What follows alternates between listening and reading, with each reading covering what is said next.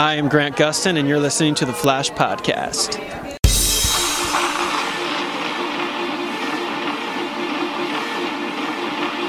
Hi,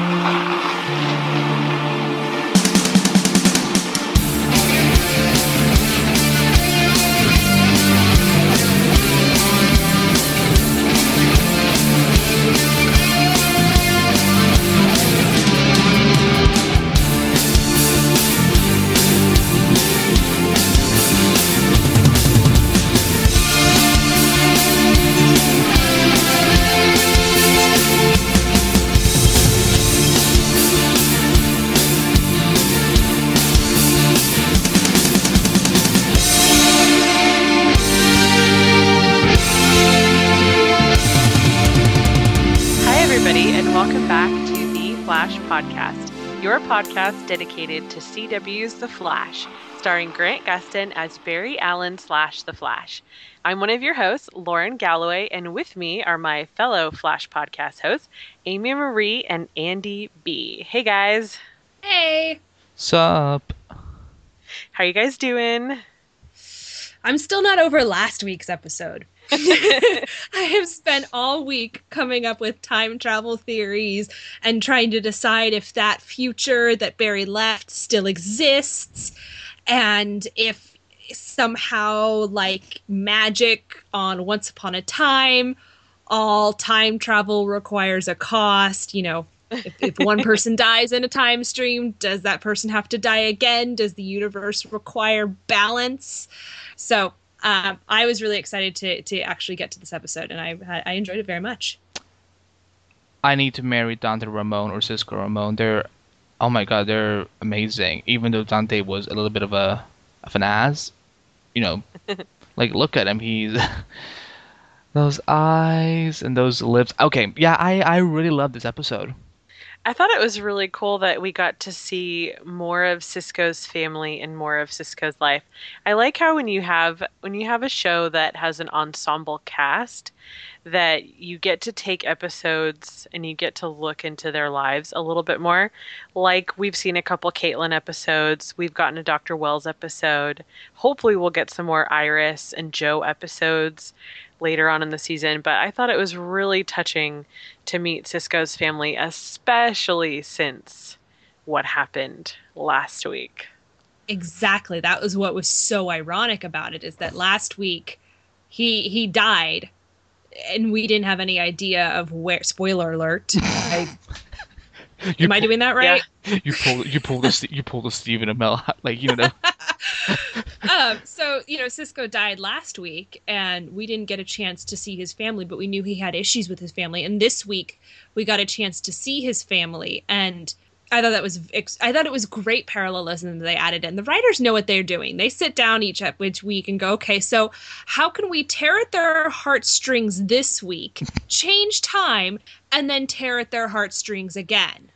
Yeah, can we give them a slow slow clap because that was Oh. some really good writing there. There's a lot of parallelism in this episode. A lot. We'll get into that later, but there's a lot of fantastic parallelism in this episode, and I really, I enjoy that. I think that's what makes time travel so entertaining and so fascinating.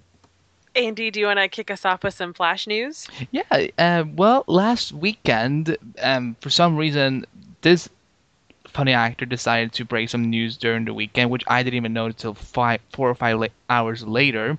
But Doug Jones, who'll be appearing on Arrow this season as the character Deathbolt, will actually be stopping by The Flash as well. So first, you'll be seeing Deathbolt on episode 19 of Arrow called Broken Arrow.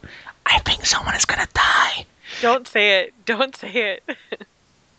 the arrow cave is gonna die and it's gonna die hard so I don't like all these pictures of Colton Haynes from Being like really he's sad. like tweeting from his vacation, and, and I'm like, stop it! Everybody else is tweeting from the set. yeah so but doug jones will be uh, after episode 19 of arrow he'll be swinging by the flash for the penultimate episode of the season called rogue air episode 22 and that's all we know and um, i'm not familiar a lot with Deathbolt, so but I do know he's the first metahuman that will be showing up on that on Arrow. So it'll be interesting what kind of damage he will cause for Central City once he stops by over at Flash, and and once again kind of establishes that these two shows are in the same universe and they, that these villains don't just stay in one city all the time. Like they actually, you know, they actually move on and do other things uh, in the world. So episode 22, Rogue Air, which you know don't be surprised if you see like all the rogues that we've been seeing this season. Um, I have a feeling we're going to see Captain Cold and Heat Wave and Pied Piper and um, Sexy Wizard. I mean Weather Wizard.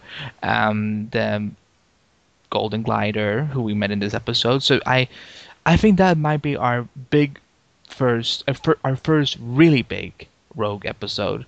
But um, but what do you guys feel about? I know you guys probably aren't familiar with the character, eh, which I'm not either. But are you guys excited that someone like Deathbolt that will be in an episode of Arrow called Broken Arrow will be then swing by Flash to cause some roguey problems?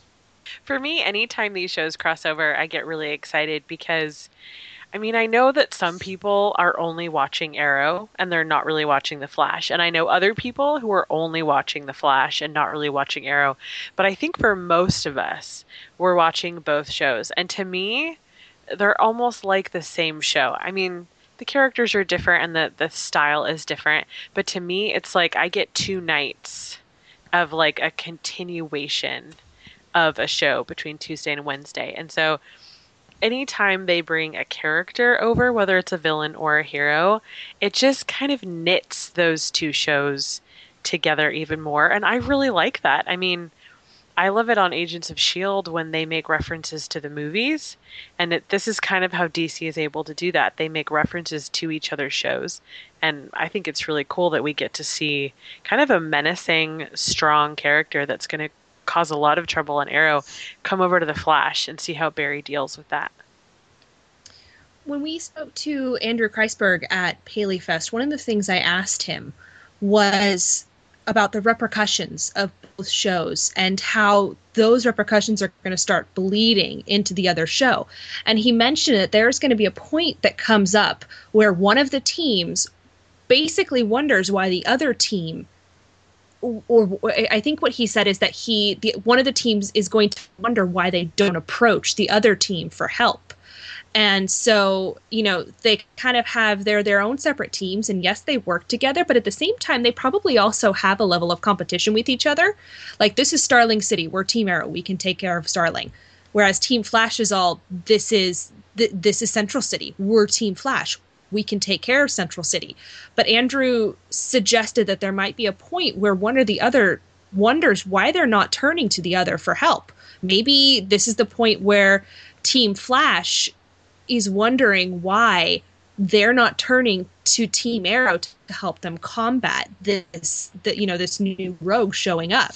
Um, you know, and, and, and maybe that's the point where they decide, hey, we need to start relying on Team Arrow, who have dealt with Deathbolt and or you know maybe the I, am not quite sure if I'm getting the the timeline right, but what if Deathbolt initially shows up in the Flash and the Team Flash defeats him, and then the next episode he's on Arrow, and Team Arrow's like, um, no, we're too proud to go ask Team ha- Flash for help. And so I think that's a very interesting dynamic. Either way that it happens, I like that we're finally going to start to embrace the fact that there's some pretty bad stuff that's going on in both teams and in both cities. And they can't just not interact with each other because there's going to be a point where they're going to start to wonder why they're not helping each other out. And, you know, maybe out of that and that realization comes something like, oh, I don't know, the Justice League. Oh, that, that would be neat. I, uh, well, I, I don't. I like that they're at least you know using. I know it's a little bit trickier to use you know the hero slash you know the major supporting characters on each other's shows to come over and whatnot. But you know, I feel with villains like it's very realistic if you look at it, at as a comic book because they do show up in other comic books. So, like, for example, you can see someone like Captain Boomerang in a Batman comic book, even though he's a Flash villain. So, so I kind of like the whole idea of it. And because I don't know much about Deathbolt, I can't really add too much about him. But but that's also part of the fun of getting to know a new character that we haven't seen before. But yeah, but um, episode 22 should be interesting. I'm I wouldn't be surprised if like he's like maybe like the leader or you know one one of the co-leaders of the Rogues. Brought up the rogues tonight.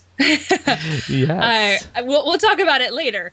But I'd like to say that uh, Mr. Barry Allen, even though Cisco's the naming bone of the team, I think Barry's got a little bit of that that that naming jitters going on, and he wants to bring. He's like, no, Caitlin got to name somebody. I get to name someone something. Um, I looked up Deathbolt's abilities, and apparently he has electrokinesis. And it says that he's able to generate, project, channel, and absorb electrical currents. So if he's going to be on the the episode right before the finale of The Flash, I'm pretty sure that he's going to end up down in the Flash prison, and Wells is going to use his ability to absorb electrical currents to try to take Barry's Speed Force. Ooh, I I like. Yeah, I'm game with that. That's my little pre-finale prediction. That- you heard it here Well, on what the Flash podcast. I like that. That's Or what if he needs? What if he could just use the electricity, say, created from lightning, from perhaps a weather wizard? See, there you go. It could get really bad really fast if they all That's team very up. interesting. Oh, this this would be. This, See, this would be very That's exciting. why all the villains are in the Star Labs prison because Dr. Wells is going to let them all He's going out. to suck the power out of them. and he's going to use them all to take away Barry's speed force, and it's going to be crazy. well, as long as my my my weather wizard survives and we're good. You know, like or and Pied Piper. Oh wait, wait, Pied Piper he escaped. So yeah, the only one I care about is weather wizard at this point. So um, because I like Liam. Okay. You know, we can make no promises here, Andy. It's a comic book show. People can live, people can die. And then we can go back in time and make them live again. Exactly. and scene. But uh, but yeah, those are all our news. awesome. Should we jump into episode topic? In this episode, we meet another. I'm sorry, uh, and she is, you know, she's a little bit more of an obscure character, Lisa Snart, uh, aka Golden Glider, played by the beautiful and kick-ass Peyton List, who you may recognize from Mad Men and um, Tomorrow People and 90210 and so on. And uh, yeah, she's Captain Cold's little sister, and it's a it's a diff it's a different Golden Glider from what we've seen in the comic books because she actually has powers in the New 52. But um, but what did you guys think about her as, you know, being new to this character to begin with?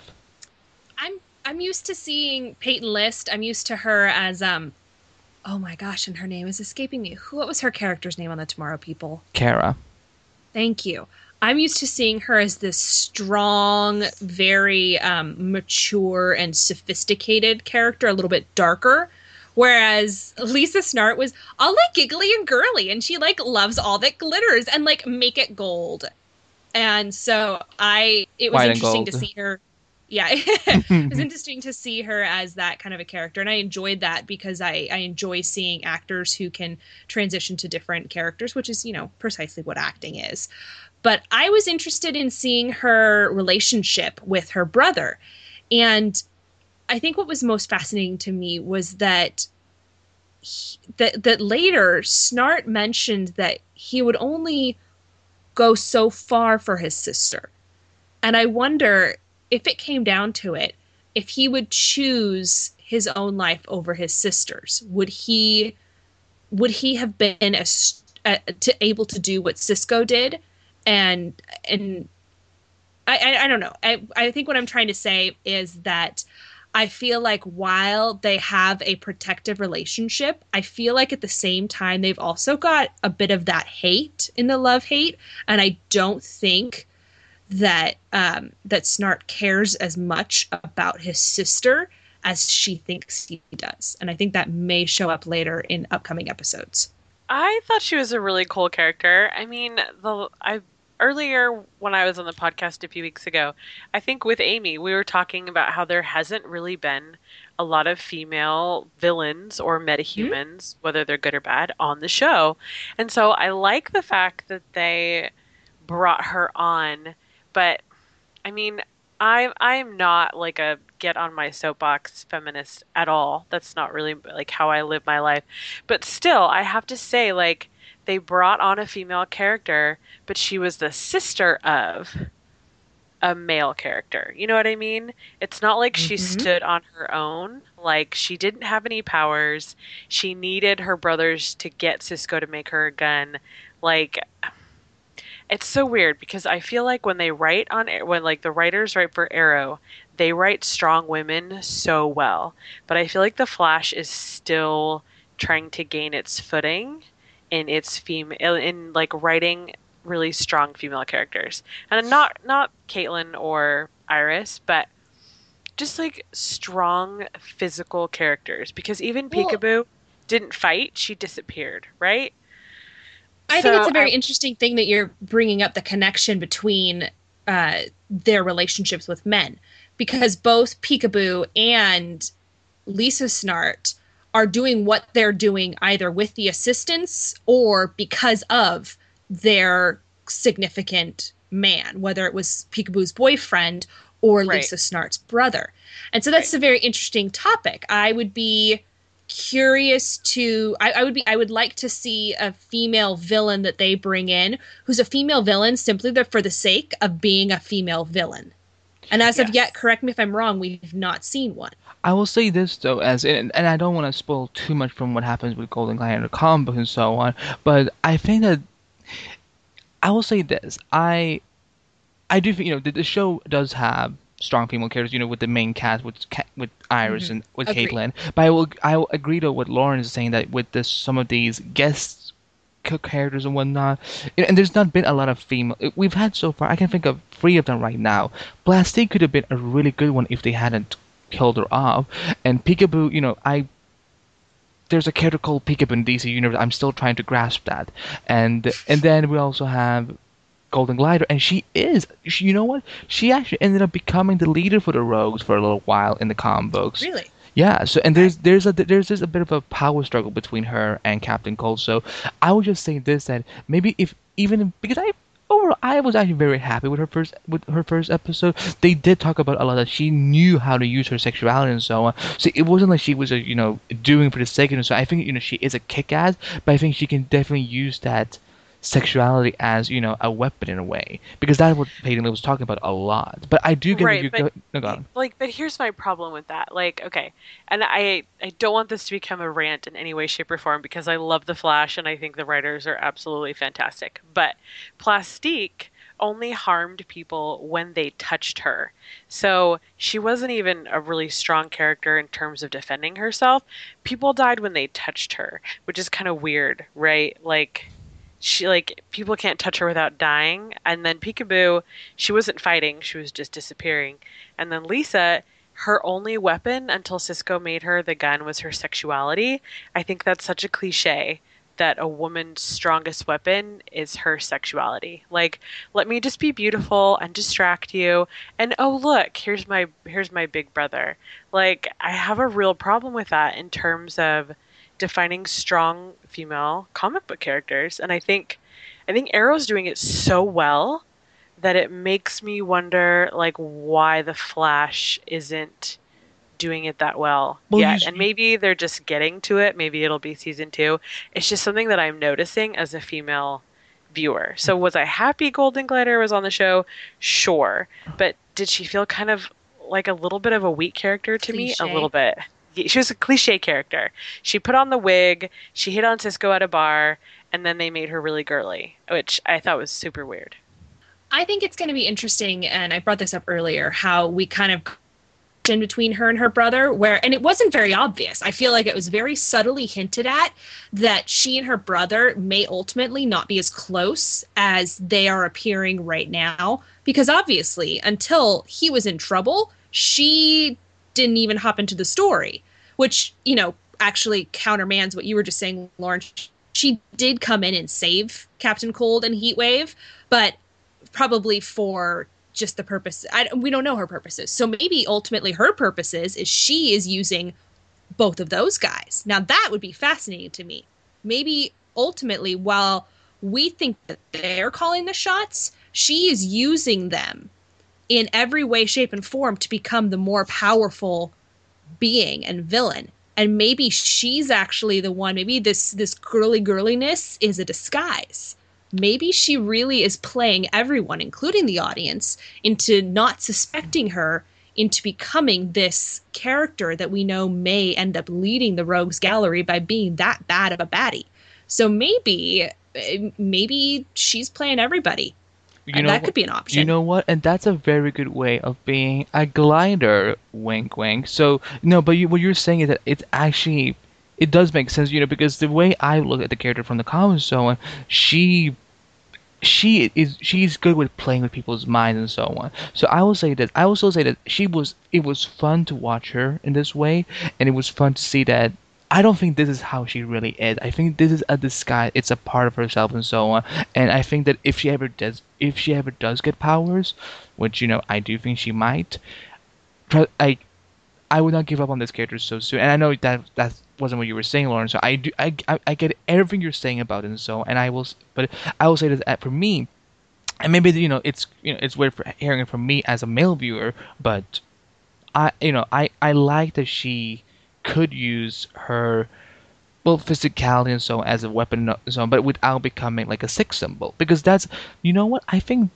in one of like the first X Men movies and so on, that's kind of like how I looked at Mystique for for a bit because it was like she was kind of how she was coming up even though there was a lot of these amazing action scenes and whatnot and so on but I loved. I think Peyton she fit in with that. She fits in between Dominic Purcell and Wentworth Miller. I think she and Wentworth they actually do kind of look like they're their siblings in a way, and um, I like that they were so sassy and all that. And I do, there is one point that I remember that a lot of people were bringing up that if her gun could make gold, then what was the point of robbing like a truck or whatever it was? I kind of remember that people, a lot of people were like, "What was the like? If you have a gold, if you a have really good point." But you know what? Here's the thing: the rogues in the comic they they have this mentality of well we can and we want to. Basically you know just you know because we can and we want to.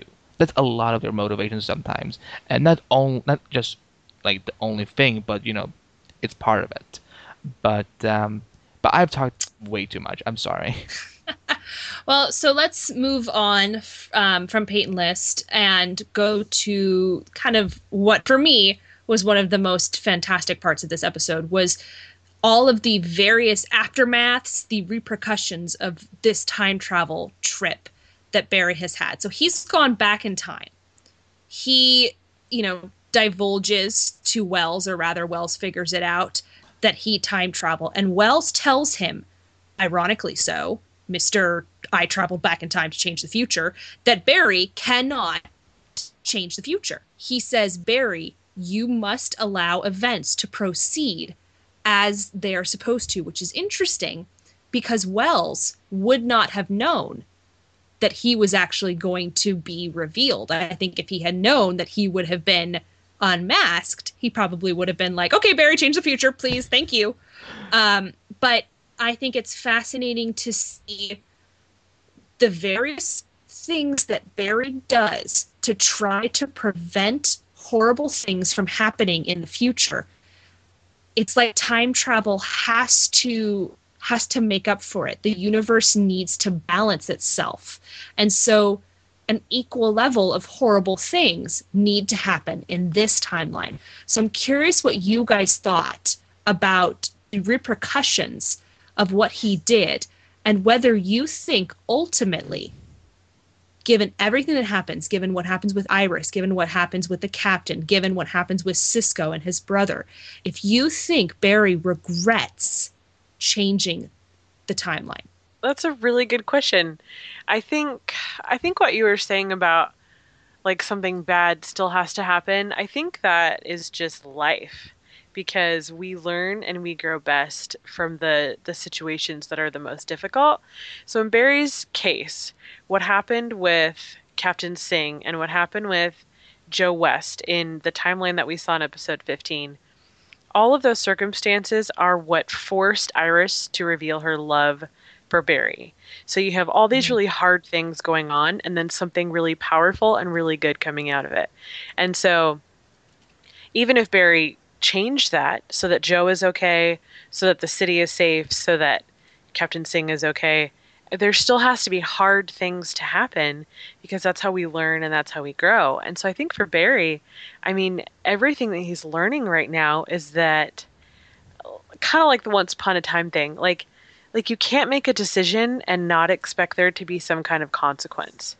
And mm-hmm. so you might save this person over here, but because you're saving this person, you might not have the time to go save this other person. You know, if there's two fires in the city burning at the same time, how do you choose which burning building you save? And I think that is a classic hero question because you can't mm-hmm. be in all places at the same time. You have to make tough calls. And I think we got to see part of that tough call in Cisco. He had to choose between Barry and his brother. And there's no right or wrong answer there, right? And he can't save both. So there's only that, the answer that does the least amount of damage. Right, and even that you can't predict what's going to have the least amount of damage because for Barry, he might think saving the city from Weather Wizard has the least amount of damage, but now there's all these repercussions that are starting to happen. So, I don't think there's a right or wrong choice because we have to continually live with our choices, but I think that Wells think the reason he told Barry not to mess up the timeline had nothing to do with Barry or, or Central City. It had everything to do with what Harrison is trying to protect. And that's why he was so freaked out. I loved the whole part of him acting like one of those people that just says, "Don't spoil me." Like I would just want to put like I would want to ask him, every TV show that he watches, and then you know just try to spoil as much as possible, and see if he would ever, in, at some point, put his fingers in his ears and go la la la, la I don't hear anything, um, because that's basically like, look, that man would be a nerve wrack watching The Walking Dead, or you know being like spoiled about The Walking Dead. So that was just adorable, and it kind of reminded me a little bit about the, the comedic side of Tom Cavanagh, you know, like from Scrubs or whatever. But I will say that I loved that Barry had to not suffer, but that he had to kind of feel the pain of, well, I know everything about everyone right now, but I'm not if I I'm not allowed to take advantage of that because it's then gonna mess things up even more. So I like that he was, and it, it kind of it's a little bit of a parallel parallel with uh, what Oliver was going through last week with him, you know, finally asking those questions. What have I accomplished in Central in Starling City and so on? And he was asking all those questions, and Barry was asking all the questions that someone would ask if they were someone that had just gone through time travel.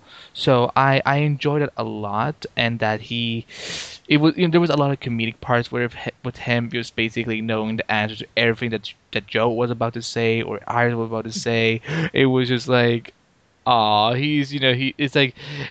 Uh, Laura, you will probably get re- this reference, but like if River Song was with him, he would she would be so all, all over. He says spoilers, like oh my god, you don't get the rules, sweetie, and um, River Song is then the character that um, Laurel's mom played on Doctor Who, Amy. In case you didn't know.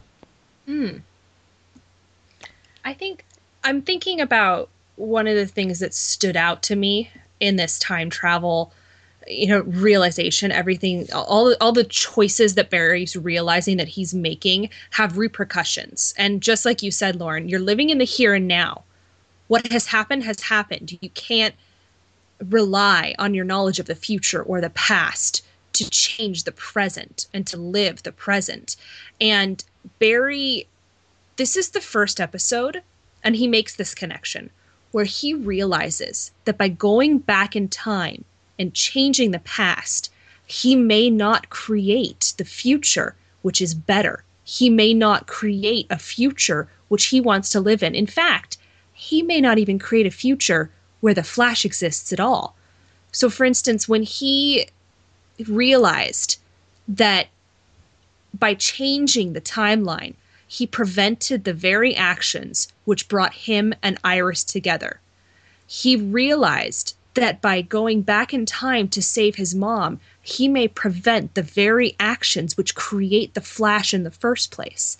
And without the Flash, who is going to save those people in the burning buildings? Who's going to combat the metahumans? Who's going to be there to save Oliver Queen's life? There are going to be infinitesimal and unpredictable repercussions for going back in time and changing that past. And so this is the point. And I, Barry realized it tonight where he needs to decide whether going back in time and saving one life is worth risking the lives of everybody else who will be saved by the Flash. And now it's not to say that by going back in time and saving Barry's mom, that he won't ultimately end up still becoming the Flash, perhaps through different means. But is he willing to risk the Flash never existing for his mom? And that's, we've talked about it before. That's one of the big things, uh, big theories of time travel is that you know maybe there's the you know the theory of multiverses or alternate universes where maybe there's currently existing an alternate universe where Barry's mom is alive but the Flash doesn't exist. And you know I still have that theory of maybe that Barry Allen or someone is going back in time and affecting this Barry Allen. And that's a whole theory spiral that we could go down but that's what I loved about this episode is that it wasn't just about Barry and Iris getting together as a ship. It was about Barry realizing the repercussions of his actions and the repercussions of one small action affecting the greater good. Yeah, like you know the butterfly effect that if you if you touch something then, you know, the whole world could be changed. Precisely. It's it's interesting because I mean a lot of what you're saying, Amy, is so Doctor Who because there's yeah, so many. I was thinking the same thing. I'm like, Right? she loves time travel so much, but yet she doesn't watch Doctor Amy. because I needed to graduate college, and to graduate college, I needed to go to class, and I would I didn't have time to watch Doctor Who, and I still don't because I'm you know this this career you know life jobs work I haven't had the time to commit okay, to it. I okay. know I that's the T- problem. do this at least. Just watch the pilot. Then you can be done with it. Uh, well, I but know enough Shh, so about much hey, this. shh, more. Lord, There's, Lord, Lord, there's so Lord, much more. Okay, I know. let me don't- just say what I was gonna say. the The reason that that so much of this whole time travel idea is paralleled in Doctor Who is because at this point in time, you know, in Doctor Who they say this all the time. You are the most important person in the entire universe. You know, Clara Oswin Oswald, um, or Donna, or the Doctor Donna, just all the amazing companions that have been on that show. there's a Rose line that- Yeah, there's a line that the doctor says in the season finale of uh, season four, uh, Journey's End. And he's looking at Donna and he says, All of time has been collapsing in on you. Like, all of time has been bending around you this entire time, and I didn't realize it until just now.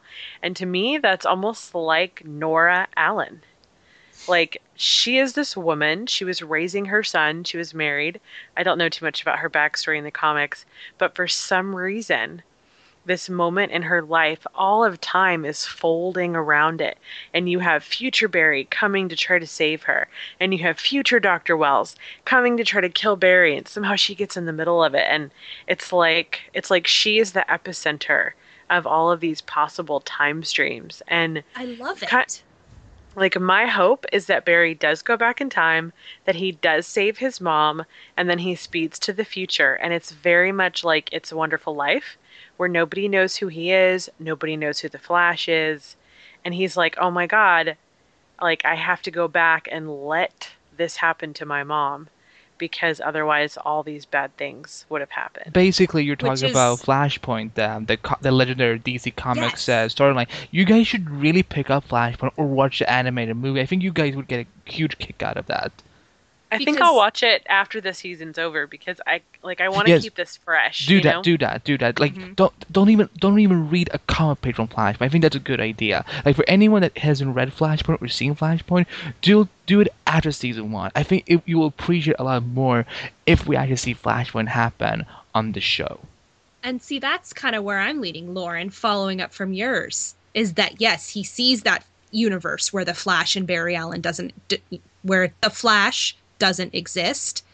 And so he goes back in time to stop himself from saving his mom, knowing the full repercussions. And so I, So that's, that's, crazy. that's what, that's ultimately my theory is that there are literally three Barry Allens in the house. The kid Barry Allen, the Barry Allen who's trying to save his mom, and the Barry Allen from the future future trying to come back in time, preventing Barry Allen from saving his mom. And so that's that's that's my that's kind of been my like theory pinpoint is that I want that to happen.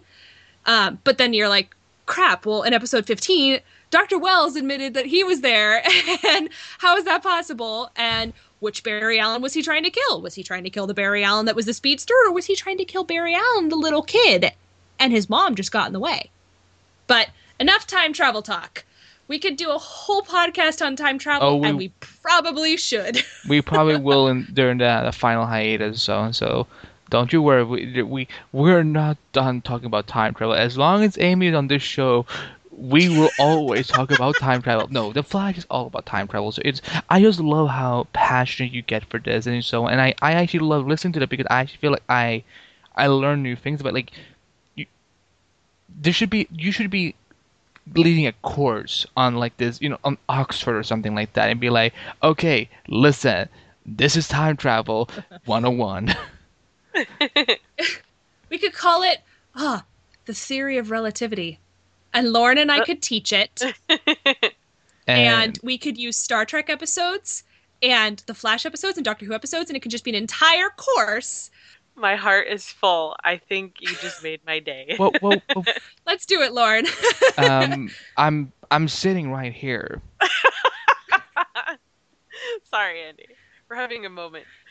Well, we got to meet Cisco's family, and specifically, we got to meet his brother Dante.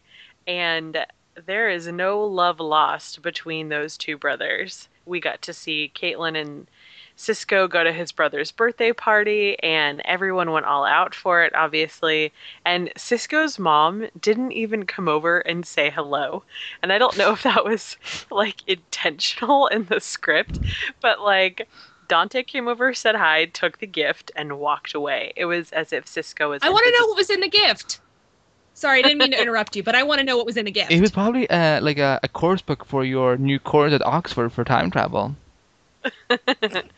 I thought it was really interesting because when I think of Cisco, I see him as a genius. I see him as a brilliant kind of like baby nerdy Tony Stark because he's always inventing awesome things. Like, in, And like in the center of the whole thing, basically. yeah, and just for his family to blow him off like that and just not even see him as significant was really hard to watch. It was, and and something I, you know, me coming from that background, having read, you know, Cisco Ramon in the comic and so on, it's because first of all, I don't even remember the mother being around in the comic that in the comic volume that I read, which is called actually Justice League of America's Vibe. Um, there's only one volume, 12 issues by Sterling Gates, and then a little bit from Andrew Kreisberg and Geoff Johns. So if anyone wants to, you know, pick up and read more about Dante and Cisco and their third brother, um, and see how he plays in the DC universe, I would go pick it up on Amazon and whatnot. But no, but it was, I agree because I was almost expecting that. Well, Cisco is, you know, because he's a genius, so he would be in the center of the family and whatnot. But it was kind of interesting that they kind of turn it around a little bit. That it was actually him being the outsider, and then the kid that actually needed maybe a little bit more attention that actually was in the center of the of the family. Well, what I want to know is later in that in that episode when Dante and Cisco are sitting at the table, Cisco or Dante says that our parents have never understood your passion and your talent. And so I wonder what his parents wanted him to be. I wonder if Cisco has a different talent that his parents wanted him to to show off. So we know that Carlos Valdes can sing. And so I wonder if it was meant to be a musical family. if I'm not kidding. I wonder if Cisco was meant to to be like That's a singer. perfect. That's perfect. I'm, I wasn't And laughing his brother at. was meant to and his mother brother was meant to be a pianist and they were meant to, I don't know, travel the world and be the the the the dueling the I don't know. I'm trying to the vibrating Ramones. there you go. The Ramones. Um, hey. No, There vib- you go. vi- no, vibrating Ramones. Oh, but I wonder of if- vibe. Yeah. but I wonder if that was the that was the goal, and that Cisco was like, mm, no, I'm not really into music. I'm kind of into science, and his parents never really understood that. Maybe Cisco is kind of the the the geek. You know, he he is the geek of the family. Yeah, Maybe he's yeah, kind of that yeah. geek stereotype, the one who loves science and loves nerdy stuff and loves Star Wars and loves Star Trek and loves you know video games and everything. And his parents said, you know, really, we kind of want you going down this path and you're going down that path. And because you're choosing not to follow the path that we have decided to, you know, predetermined will be your path, we are not going to accept what you're going to do. So I, I think that's probably what it is. But I would have liked to see, or or maybe we will see it. I would I would be interested to see what his parents initially wanted Cisco to do with his life. I wonder where his dad was mostly because he does like there's a very specific dynamic that they have in the comic and so so that's why I I I didn't know we were gonna see his mom so I was like whoa um but I liked um Nicholas Gonzalez in in the role I think you know and uh, he was a little bit of a jerk but you know that's kind of that was kind of the point but you know he still had a heart at the end of it and he come on he is so good looking. What did you think about Dante? Did you like the actor? You've seen him before on Jane the Virgin right? I have seen him before, but honestly, I don't remember him because, like, I binged the episodes that I was behind on Jane the Virgin, and so you know when you binge something, it just kind of all blurs together. Um, I don't really remember him on Jane the Virgin, so I don't really have anything to say about him. So you can just take that whole part out because Okay. I don't know what to say. Okay, but what did you think as a whole of the whole dynamic between them? Like, is you know, did you like the outcome of the whole thing? Yeah, I did like the outcome. I thought initially it was really difficult to watch Cisco be treated as somebody who was invisible. And I thought it was interesting how. See, this is what I was saying earlier that the whole situation in last week's episode is what forced Iris to get honest about her. Is, is what forced Iris to get honest about her feelings. And so in this episode, all of the trauma and the kidnapping and the frostbite and the torture that Dante and Cisco had to endure, it forced Dante to say, Cisco, I am so sorry that you aren't treated the way that you deserve. And I'm actually a washed up musician and I'm not doing anything with my life. And you're amazing and you create all this stuff. So it just goes to show that sometimes you have to put people in these really intense circumstances for them to actually get honest about their feelings because they bury it so deep. And so I thought it was really touching to see Dante actually open up to Cisco a little bit and to see Cisco, no matter how much it hurt to be ignored, to see him choose his brother over Barry. I thought that was awesome. Lauren, you bring up another insane parallel. The parallel the, the parallel between Iris having to go through something difficult to realize who she loves and Cisco, this Cisco's brother having to go through something difficult to realize how much he loves his brother. This episode's just full of parallels between episode 15 and 16 and I love it. I love I love every parallel aspect that they have involved with it. Um, I, I didn't I didn't think about that one, and I love that we can sit here and talk about it and come up with new parallels related to time travel. It's just it's incredible. That's what I love about this show, and that's what. And one of my um, friends who I actually met at Paley Fest, um, Jordan, he said that last week's episode took him from casual viewer to completely engaged fan, and I kind of feel like that's where I was because I, you know, I love the show. Obviously, I've been on here before, and I can't shut up about it. But it took me from like, oh yeah, watching every episode on Tuesday night, woohoo, to like at my my television at eight o'clock because I absolutely positively have to know what happens right now. And so I have become so much more engaged with the show simply because of what they've done in these last two episodes. I second that. I, no, sorry, I was, I it was a little bit of my mind, but mind, but I'm sorry. Uh, no, I um I agree, and it's and you know we will talk about Iris a little bit later in the episode and so on, but I. No, I, I think this was a very good dynamic to see more of his family. Hopefully, you know, we may see Caitlin's family, or you know, uh, you know, more of um, Iris's family. You know, you know, fingers crossed to meet her mom and whatnot. So, you know, I thought it was a good dyma- dyna- dynamic altogether. So speaking of families, Uh, we got the the Rogue Gallery back together, being a family and all. I kind of like to think of them as a family. I want to know what you guys think about Barry's decision to let Captain Cold go, because he basically gave him free license to wreak havoc upon the city, as long as he doesn't kill anyone. I thought that was very interesting, and my mind keeps flashing over to Arrow, and I'm trying to find a parallel over to Arrow, and it reminds me very bizarrely of Detective Lance giving the Arrow free reign to to the city as long as he doesn't kill anybody. But it's very different. But I wonder if there was almost a, that was a little bit of an inspiration for the Flash. He's like, as long as I can ultimately control him, I'm going to let him go and wreak havoc with his rogues gallery, which I thought was very clever. Well done, Barry Allen. Uh, but I'm curious what you guys think about that whole that whole sequence and about him ultimately letting Captain Cold and Heatwave go and have free reign of Central City as long as they don't kill anyone. And how long do you think that's actually going to last? Um, I thought that was really cool of Barry to do because you have to know when to pick your battles. And I think Barry knew in that moment if I try to take down Cold and Heatwave and Golden Glider right now, the the four of us will be at it all night and I'll get injured and they'll get injured and then I'll get injured. And I think he was like, "You know what? Just just go. Just go away and just get into trouble. Just don't hurt anybody if you're going to do it." Because you just I mean, it's it's you you waste so much time, you know, fighting back and forth and back and forth. And I think Barry was like, "You know what? I'm done with you. Get out of town." Go rob a bank somewhere else.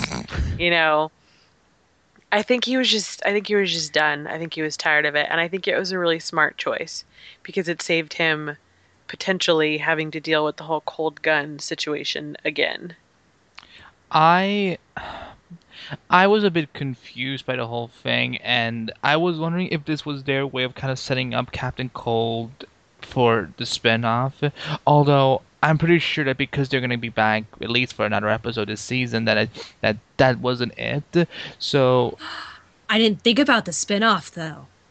I didn't think about that either. Well, I I think that, and see, where, this is where where I, as a big Flash fan, get a little bit defensive about these characters because I'm like, well, I don't really want them to go to the spin-off when I would rather see them go up against Flash every week. But that's you know that's a discussion for another day. But I was it was an intriguing scene of why Barry let him go away, while knowing who he is. Um, but see now I'm thinking spinoff, and my whole theory about the spinoff is that it somehow exists in an alternate or multiverse reality, or that some of the characters do. Sir Lance, cough, cough. But now I'm wondering if maybe Oliver Queen kicks Ray Palmer out of the city. Ronnie doesn't want anything to do with Martin Stein, kicks him out of his city. Kicking Barry kicks the rogues out of their city, and they all descend upon some other city in that yeah. DC universe Which and interact city? with each other. Huh. Dot dot dot. To be continued. We're waiting for more inter- information, Andrew Kreisberg. If you are listening, yeah, you can. You'd like to provide us with some inside information. Email. We would be glad to uh, to keep it discreet and um, yeah, Amy, and freak out about it in public. That's I, very interesting, Andy. I didn't think about that. Ooh, no, no, it was good, like good call. No, well, it, technically, it's actually a bad call because I know that they're going to be back for at least another episode. So maybe that that last episode is going to be well, we'll set up at least Captain Cold and Heatwave for the spin spinoff. Um, but you know we still know so little about that show, so it, it's it's so difficult. But I, you know, I just love. Look, I'm a sucker for the rogues. You could like you you could have them rob banks, or you can do anything for 42 straight minutes, and I, and I would watch that episode 500 times because I love the rogues. They're so unique as individual characters, and I just I dig them a lot. And I'm looking forward to the day when we have like eight of them together. So let's transition topics a little bit here. I want to talk about the scene between Dr. Wells and Cisco. How many of you were completely freaked out when Wells took Cisco into that room and shut the door? Oh. I was about to call one of you guys and be like, they're doing it again. I can't handle the stress. it's funny because with all those parallels that were going on, I actually kind of expected what was coming that they would do the complete opposite. What I did not expect until he started saying it was the line. I, I, you know, obviously the scene happened in two minutes, so I feel like if I had thought, you know, knew that scene was coming, I would have been like, and yes, he'll probably use that line again. But when he's like, "I've come to think of you as a son," I was like, oh, my feels, right in the feels. Oh my goodness. Yeah, when he went in to shut the door, I was like, wait, wait, wait, wait. Wells, Wait. what are you doing? We just got Cisco back. Don't you dare reveal yourself. And so that whole scene played out in slow motion to me because I was genuinely worried. And then I started to see, oh, okay, this isn't a reenactment. This is a reverse. Haha, Yeah, a reverse reversal. enactment. Wait, I don't get. And I, wait, I don't get it. Well, oh, reverse. Never mind. I'm so You're so tired. Hashtag is late. Um, it was just a complete reverse of what happened last week, where he wanted to confide in him and he told him he felt like he was his son. And that whole scene just, it was perfectly written as a quote unquote parallel to what happened last week. How many times have we said parallel in this yeah, episode? I was about to say. Here's Someone here's count drinking and tweet game. us, Drink- please. drinking game. Every time there's parallel, or every time Amy somehow gets it connected back to time travel, or parallel universes, or alternate universes. Yeah, we drink every time we say parallel, reverse, or multiverse. Okay. or when Annie does a bad joke. So basically, you will be drunk within the first 15 minutes because. I have a cherry coke. I can drink to that. well, sh- well, cheers, Scott. If you're listening, this is what happen. What happens when you're not here. we miss you, buddy. Ah, Um, nah, we just went drinking on the Flash podcast. Apparently, Uh, it went to but uh, but you you know what I have speaking you know just as a side note I how interesting would it have been if Harrison at some point like visits like you know Mrs. and Mr. Ramon and kind of tells them that because he looks at Cisco as a son like be like yeah you should treat him better because you're not you're you're not seeing the potential that he has and so I kind of like you know do like one good deed before he just like decides to get up out of the chair and be like I am Reverse Flash it just I I I just remembered something. Tangent to Andy's tangent. Tangent to Andy's tangent. I realized in this episode when Harrison Wells goes in and talks to Gideon, the future that he doesn't want changed is the future where Barry doesn't exist, where the Flash, quote unquote, vanishes in crisis. And I remember that initial episode when we first met Gideon and that whole newspaper popped up. I thought that was the future he was trying to prevent.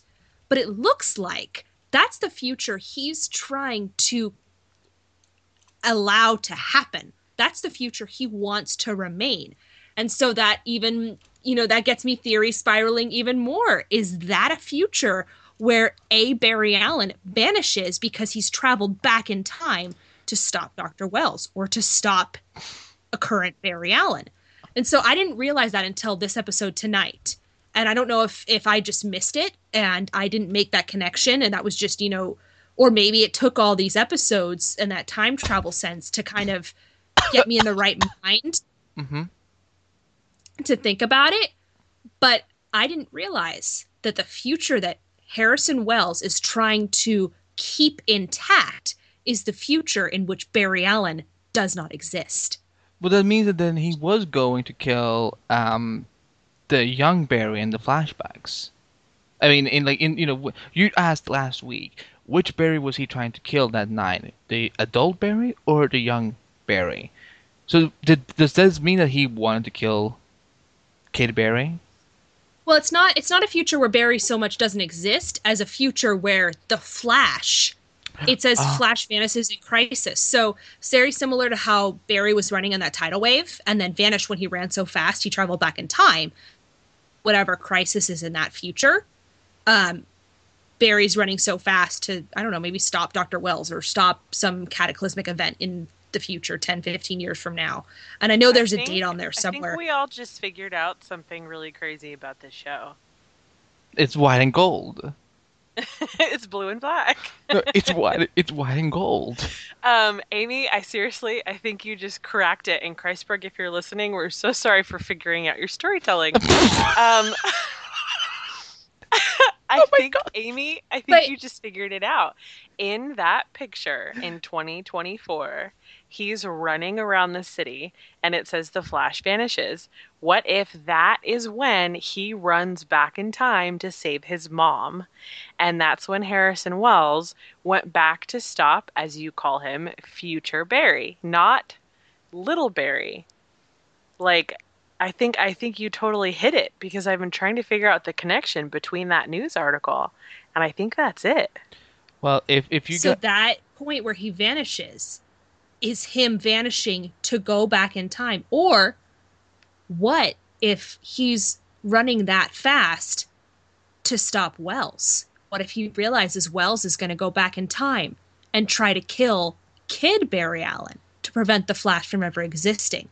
And so, as Reverse Flash is disappearing on the timeline, so is Barry Allen. But then why would he want that future to still exist? This is this Well- is fascinating. I love Oh, this. What happens if you actually if, if you if this theory comes to fruition? What am I gonna owe you? Nothing. Andy, I have a question about Flashpoint, and I know that you probably don't want to spoil it, but I've been reading up on it just a little bit. And isn't there somewhere in the Flash comic book compendium where the Reverse Flash, or uh, it's Eobard Thawne or Professor Zoom, he goes back in time and he tries to kill the Flash as a kid, and he succeeds, but then he loses his Flash powers because if there's no original Flash, there can be no How reverse Flash. become- So then he has to go back, back, and make sure that Barry survives. Which to me, that's what Harrison Wells is doing right now. He's making sure Barry survives so that future Harrison can get Barry's powers. Is is it something like that? Is that in the comic somewhere? Damn, you just summarized the first issue of Flashpoint Reverse Flash. There's a so as we're getting now towards the end of this episode, it's been a long discussion, but we do have to touch about this. Barry figures it out as Reverse Flash ends up killing Mason, and you know even though he didn't deserve it, um, I thought it was necessary that he died, and Barry, I, I loved that Barry got to figure out on his own, which is one of the reasons I actually love this time travel aspect. Take a shot. Because this time, he got to figure it out. Because Barry Allen, he is, look, if you read the comics, whether it is the pre 52 or the new 52, or it's one of the animated shows or one of the animated movies, Barry Allen is one of the smartest characters in the DC universe. And you know, something like this should be something he should be able to figure out on his own. So I love the fact that by the end of the episode, he summons Joe to his lab, Barry's lab, and tells him that you were right. I think Harrison is, you know, up to something. Ironically, because Barry changed the timeline, Harrison Wells felt he had to defend himself. And so, with all of his talk about how the timeline is going to be affected when they do things differently, it's Harrison Wells' actions that did not exist in the first timeline, but exist in episode 16 timelines that ultimately clue the team into who he is. Right. If a secret's meant to be revealed, it doesn't matter what you do, it will come out in time. Now, what is the next step from here now? What do you think Barry is going to be doing now, you know, in the next couple of weeks as he now knows that his mentor is basically a jackass?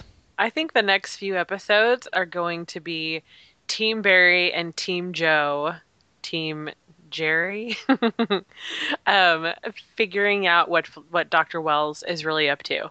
And of course, we know that Felicity and Ray Palmer are coming on not next week, but the week after. And so that'll probably be a contained episode with Star Labs trying to build Palmer some new tech.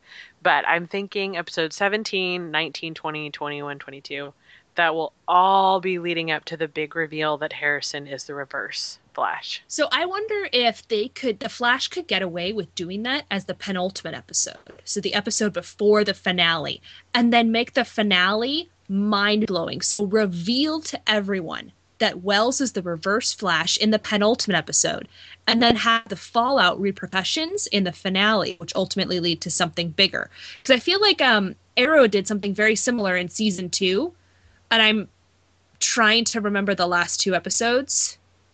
Um, Or not- yeah, Well, the, the- Yeah. here's what happened. The, the last three episodes of season two of, of Arrow, they were all like in the same night. So it's kind exactly. it's kind of hard to determine like what really happened. Like When's going to happen where? Yeah. So that'd be interesting. I think, but I, I, I, I don't. I hope because I feel like it's something that we, the audience, already know. I hope that Harrison Wells being the Reverse Flash isn't the finale because we already know that. I want them to make that the penultimate episode or an episode bef- even before that so that the rest of the team finds out. But then what comes as the finale is what we, the audience, don't know. And I think that might actually be a good endpoint for this discussion. Um, because I'm, I'm afraid that if we continue, we're going to keep saying parallel universes and time travel at least 700 more times, and we don't want people to, you know, have liver failures or whatnot of, you know, if they are doing their drinking games. Um, kids, stay in school and don't drink till you're 21, and, um, you know, be, always be yourself. Unless you can be the Flash, then always be the Flash.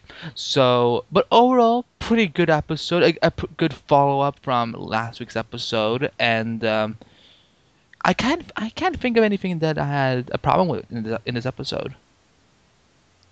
I really liked it. I know I said that I, I had a little bit of a problem with Golden Glider, but that was just me, you know, just reflecting on female characters in general. I thought it was a lot of fun. I think Dominic Purcell is amazing, and I love seeing him whenever he's on the show. And He's so funny in this character, by the Oh, way. can we talk about something funny that happened at the very end?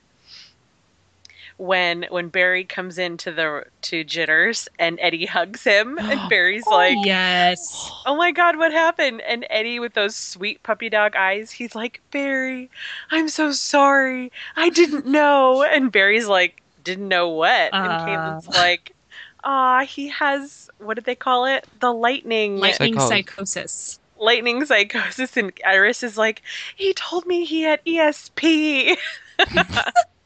And I thought of that line from Mean Girls. It's like I have ESPN or something. A great way to end the episode that Caitlin got to kind of tell everybody why Barry was acting so strange so that Iris wasn't mad at him, so that Eddie wasn't mad at him. I thought that was great. Yeah, and kind of like you know put the triangle drama a little bit on on ice for now. And but I, I will be honest with everyone. I don't like triangle dramas at all. And I I'm not saying as you know oh CW is the only one who does it and whatnot. It's just that I'm I want to watch him run and time travel, and I want to see him you know go into the Speed Force. Oh my God, I'm gonna have the the biggest nerdgasm the day we see the, the Speed Force. Um, but but that's a discussion for another day. So, any con- any final thoughts before we wrap this up? Nope, no final thoughts. I agree with everything that has been said in this podcast. I do agree with Lauren a little bit, not a little bit, all the way. I think it's because Lauren and I are so fiercely um, Peggy Carter from Agent Carter um, that we are both looking for that Peggy Carter villain, so to speak, to come into um, the Flash, the the real strong standalone female villain. Not that Peggy Carter is a villain, it's getting late. Apparently, I'm losing my ability to speak coherently. I am now babbling incoherently. But I do agree with what Lauren said about Golden Glider. Um, and I hope that it's because she's playing everyone, including the audience. And in reality, she's the one pulling all the strings. I agree. Shall we get some quick, and I mean quick, listener feedback? Listener feedback. We got some fantastic tweets about the episode tonight. First one is from Eric Wilson, 82078. I bet that's his zip code. He said, I love tonight's ep. It was epic as always. Things keep getting better. Can't wait for more Reverse Flash versus The Flash. And I totally agree. At Mike Schmidt 09 said, I love the character development on Cisco, as well as Barry realizing the cost of altering the future. Flashpoint, anyone? Omaha John tweeted the Flash podcast and said, really liked Peyton List from the Tomorrow People. Glad at Rapaport Casting remembered her for Lisa Snart. Shout out to Rapaport Casting, and the casting people who basically do all the fantastic work for Arrow and the Flash that you see, including the Tomorrow People, which is no longer on the air, but the Flash and Arrow are, so they're being kind of totally awesome. Tweet from Crispy47, which is a great name said, Man, that was awesome. The show keeps getting better every week. Interesting that Barry ignored Wells's advice about affecting time travel. Also interesting that Captain Cold now knows Flash's identity. I figured Barry would time travel and erase that at the end. At Cherry Coke 12345 said that episode was awesome.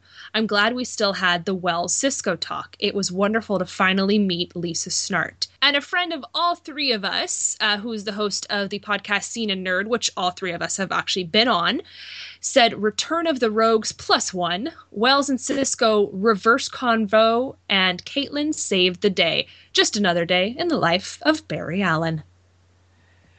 And uh, yeah, that's actually gonna be everything for our feedback section this week because yeah, we there was a lot of feedback so we had to you know, but we also we jammed for like nine hours about parallel universes. Time travel, man. Shots. Um, but thank everyone so much for tweeting in and so on. And if you want to have your thoughts read on the show, you you can tweet us at the Flash Podcast every week, or email us to the Flash Podcast at gmail.com, and we will read as many as we can possibly fit in. But but that's gonna wrap up our episode for this week. Uh, for our episode discussion, um, you know where you can find the Flash Podcast, theflashpodcast.com, and you know basically anything on social media: Facebook, Twitter, Instagram, Vine, uh, YouTube, all under the Flash Podcast subscribe to us on iTunes, Stitcher Radio, rate, review, and subscribe to us. And we would love to hear what you think about the podcast. So the more reviews we get, the more it helps out the show. And uh, we're part of the Flash Fan Circle on Google Plus via our good friend Hank from TVFanatic.com. And um, make sure to check, check out Mike Schmidt's Flash Opera, who who was amazing to write our theme song for the show. You can find it um, on SoundCloud.com slash Flash Opera. And uh, yeah, make sure to check out our good friends over at the Mixer Network, which we're part of on Wednesdays at 6 p.m., where we go live with the Flash Podcast as well. So to any of our mix listeners, hello. And uh, yeah, that's um, all of my plugs. Um, you ladies, you guys do Assembly of Geeks with Scott. Uh, tell us a little bit about that and uh, what, where people can find you on the internet. Well, as many of you know, Scott and Amy are hosts on Assembly of Geeks, and that's a show that I actually co produce. And the day that this episode drops, uh, Assembly of Geeks also drops on Wednesdays. And for those of you out there who are Marvel fans, we are actually doing the ultimate Marvel March Madness bracket. And so, if you guys are really into talking about who would win in a fight, Captain America versus Thor, the Hulk versus Thanos, um, make sure to check out our podcast this week, which is on iTunes, Stitcher, and also on our website at Assembly of Geeks. And if you guys want to tweet me, I'm available anytime on Twitter, Lauren underscore Galloway. And I am on Twitter and Instagram at Amy underscore Marie 97. I will also be guesting on Scene and Nerd again this week. Um, you guys should stop by and listen. You can definitely listen to Assembly of Geeks. You guys will love our episode this week. You're not going to believe who we unintentionally paired up for the final mashup. Well, we are going to jump to the spoiler section, and if you are not sticking around for spoilers with us, I'm Lauren. I'm Amy. And I'm Andy. And we will see you all next week on the Flash Podcast.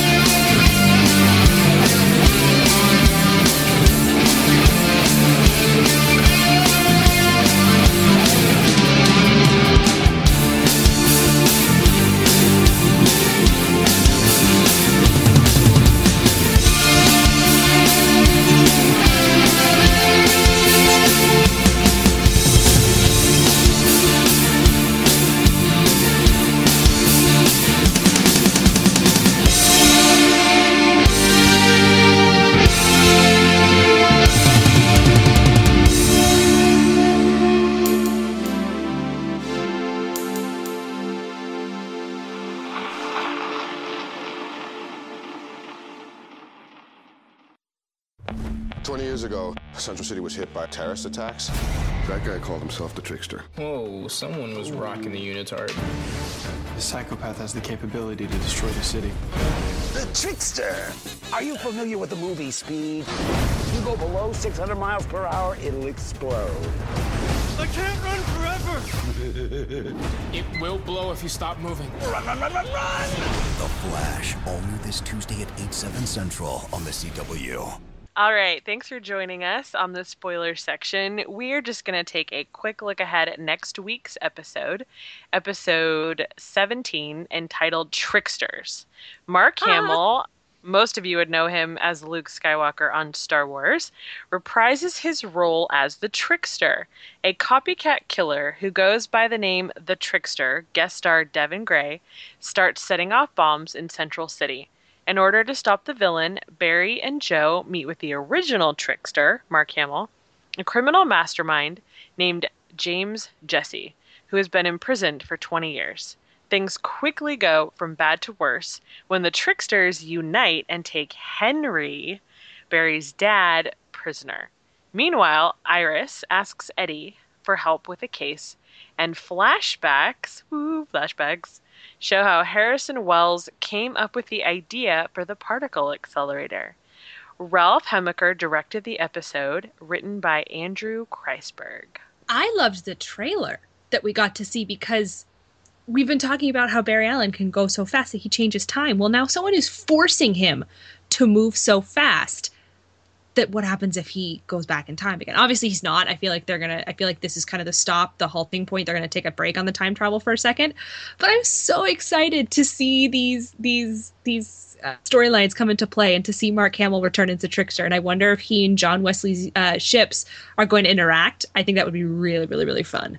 I will say this to any like uh, uh, any hardcore DC Comics fans out there: if anyone can name the major Easter egg they drop in the trailer when Trickster does something to Barry, I'll re- I will reward you 500 flash points because there's a, there's something in the trailer that a lot of DC animated fans are gonna recognize that I think is pretty awesome, and okay, come on, I'm just so stoked about Mark Hamill being on the show. I I never thought it was gonna happen this soon in the series. I knew that it was gonna happen at some point, but I'm just so excited about this, and uh, I'm I'm looking forward to see how they're gonna.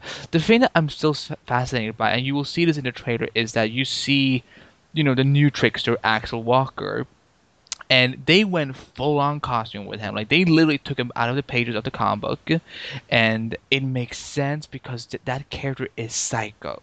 So that outfit is gonna make so much sense. So I'm, and I think the tricks are so funny to follow. So I'm looking forward to see what they're gonna do in next week's episode. For anyone who hasn't seen the promo, or you did see it and you weren't really sure what what the what Mark Hamill's trickster character was talking about, he looks at Barry and he says, "Have you ever seen the movie Speed?" And in that movie, it was made in the '90s, starring Keanu Reeves and Sandra Bullock.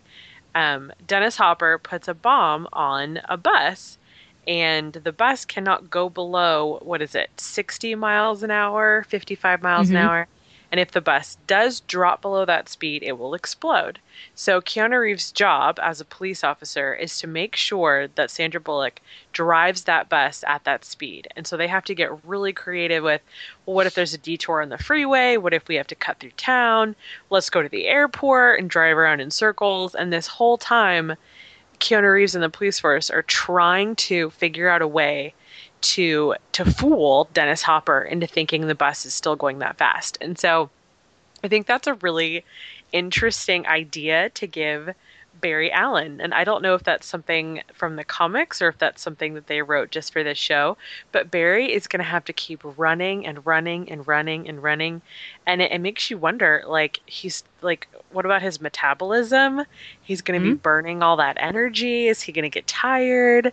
Um, I'm really excited to see how they're going to solve that problem and how they're going to trick the trickster. I think this this episode will be the ep- episode when we will see Barry run the most before the season finale. I think that you will be seeing him do a lot of running, like all over the place, because he can literally not stop, like for a millisecond. Otherwise, boom, he's dead. I'm also going to recommend to anyone who wants to go back and watch Mark Hamill's Trickster episodes from the original series, go watch episode 12, The Trickster, as well as episode 22, The Trial of the Trickster. It's a little bit goofy, yes, but it is timeless and it's hilarious. Just so you, if anyone wants to go, you can buy it on iTunes. That's a very interesting distinction that you brought up, Andy. This is the episode where he's going to be running the most, but maybe not necessarily the fastest. Ooh, So- you turn it around a little bit. Yeah, so initially I was like, oh, time travel, running the fastest. But he doesn't have to run the fastest. He just has to run the most. So that bus had to go 60, but it's not like it had to go 90. It just had to go a consistent, realistic one. But eventually, everything runs out of steam. Everything runs out of gas. Everything runs out of fuel. Barry's going to run out of fuel to the point where his cells are actually going to start degrading and breaking apart. So this is going to be fascinating. I think Caitlin, I think this is going to be Caitlin's challenge as much as Cisco's. I like that. Do you think Harrison Wells would put on the reverse flash costume and try to help Barry, but just blurring his face and so that no one knows that it's Harrison? Because that's the only person that can actually run that fast. Oh my god, that And is. blame it on a speed barrage. I could see. Maybe. I could. I could. See, I could see that happen so uh-huh. much. Like that sounds like something they would actually do, and I think that would be actually a cool twist. So Yeah, I like that too. Lauren is on. She's on fire tonight. Like if, I can see if all f- three of her theories comes true by the end of the season. I I, I, I will then I will then claim that I think Lauren is then secretly working for the Flash rather and she's dropping hints here here and there and so on because Actually, it would be a dream of mine to write for The Flash, so I, that would be awesome if I predicted something correctly. Can't wait to see Trickster next week. Hello, Luke Skywalker is going to be on The Flash, and uh, I can't wait to see Adam and Felicity on the following week. I thought you said Adam for a second, like uh, as Ad. It sounds exactly the same. I can't tell them apart anymore. Atom, Atom. atom, atom, atom. Ad. Um, uh, but uh, but you girls will be back for actually for that episode, episode eighteen. Um, All Star Team Up. All Star Team Up, and next week Adam will be back. Uh, Adam Holmes. We're s- we're so jazzed right now. So Adam will And back. Scott will and be back too, right? Yeah, yeah, it, will- yeah. The the three musketeers that are in no way fit to be musketeers. We'll we'll be um, covering episode seventeen, the tricksters, uh, tricksters, just tricksters, and uh, yeah, girls, I always love having on the show. We we talk about all sorts of things that ends up getting cut because it's so inappropriate or it's so hilarious or someone is saying something outrageous, Amy, and it becomes the best blooper reel ever by the end of the season. So Redacted. redact. I think I just thought about Shield now when you said redacted. So you, uh, but I look forward to having you back in a couple of weeks. Um, but we hope, hopefully, we will hear from you what you think about this episode. Because look, if if there's something time related and I don't he- hear from Amy, I'm just gonna presume she's dead then if she doesn't like say a word about the time travel thing. So guys, thank you so much for tuning in. Amy, Lauren, they rock. I, not so much. So thank you so much for tuning in for this week's episode of the Flash Podcast, and may the Speed Force be with you.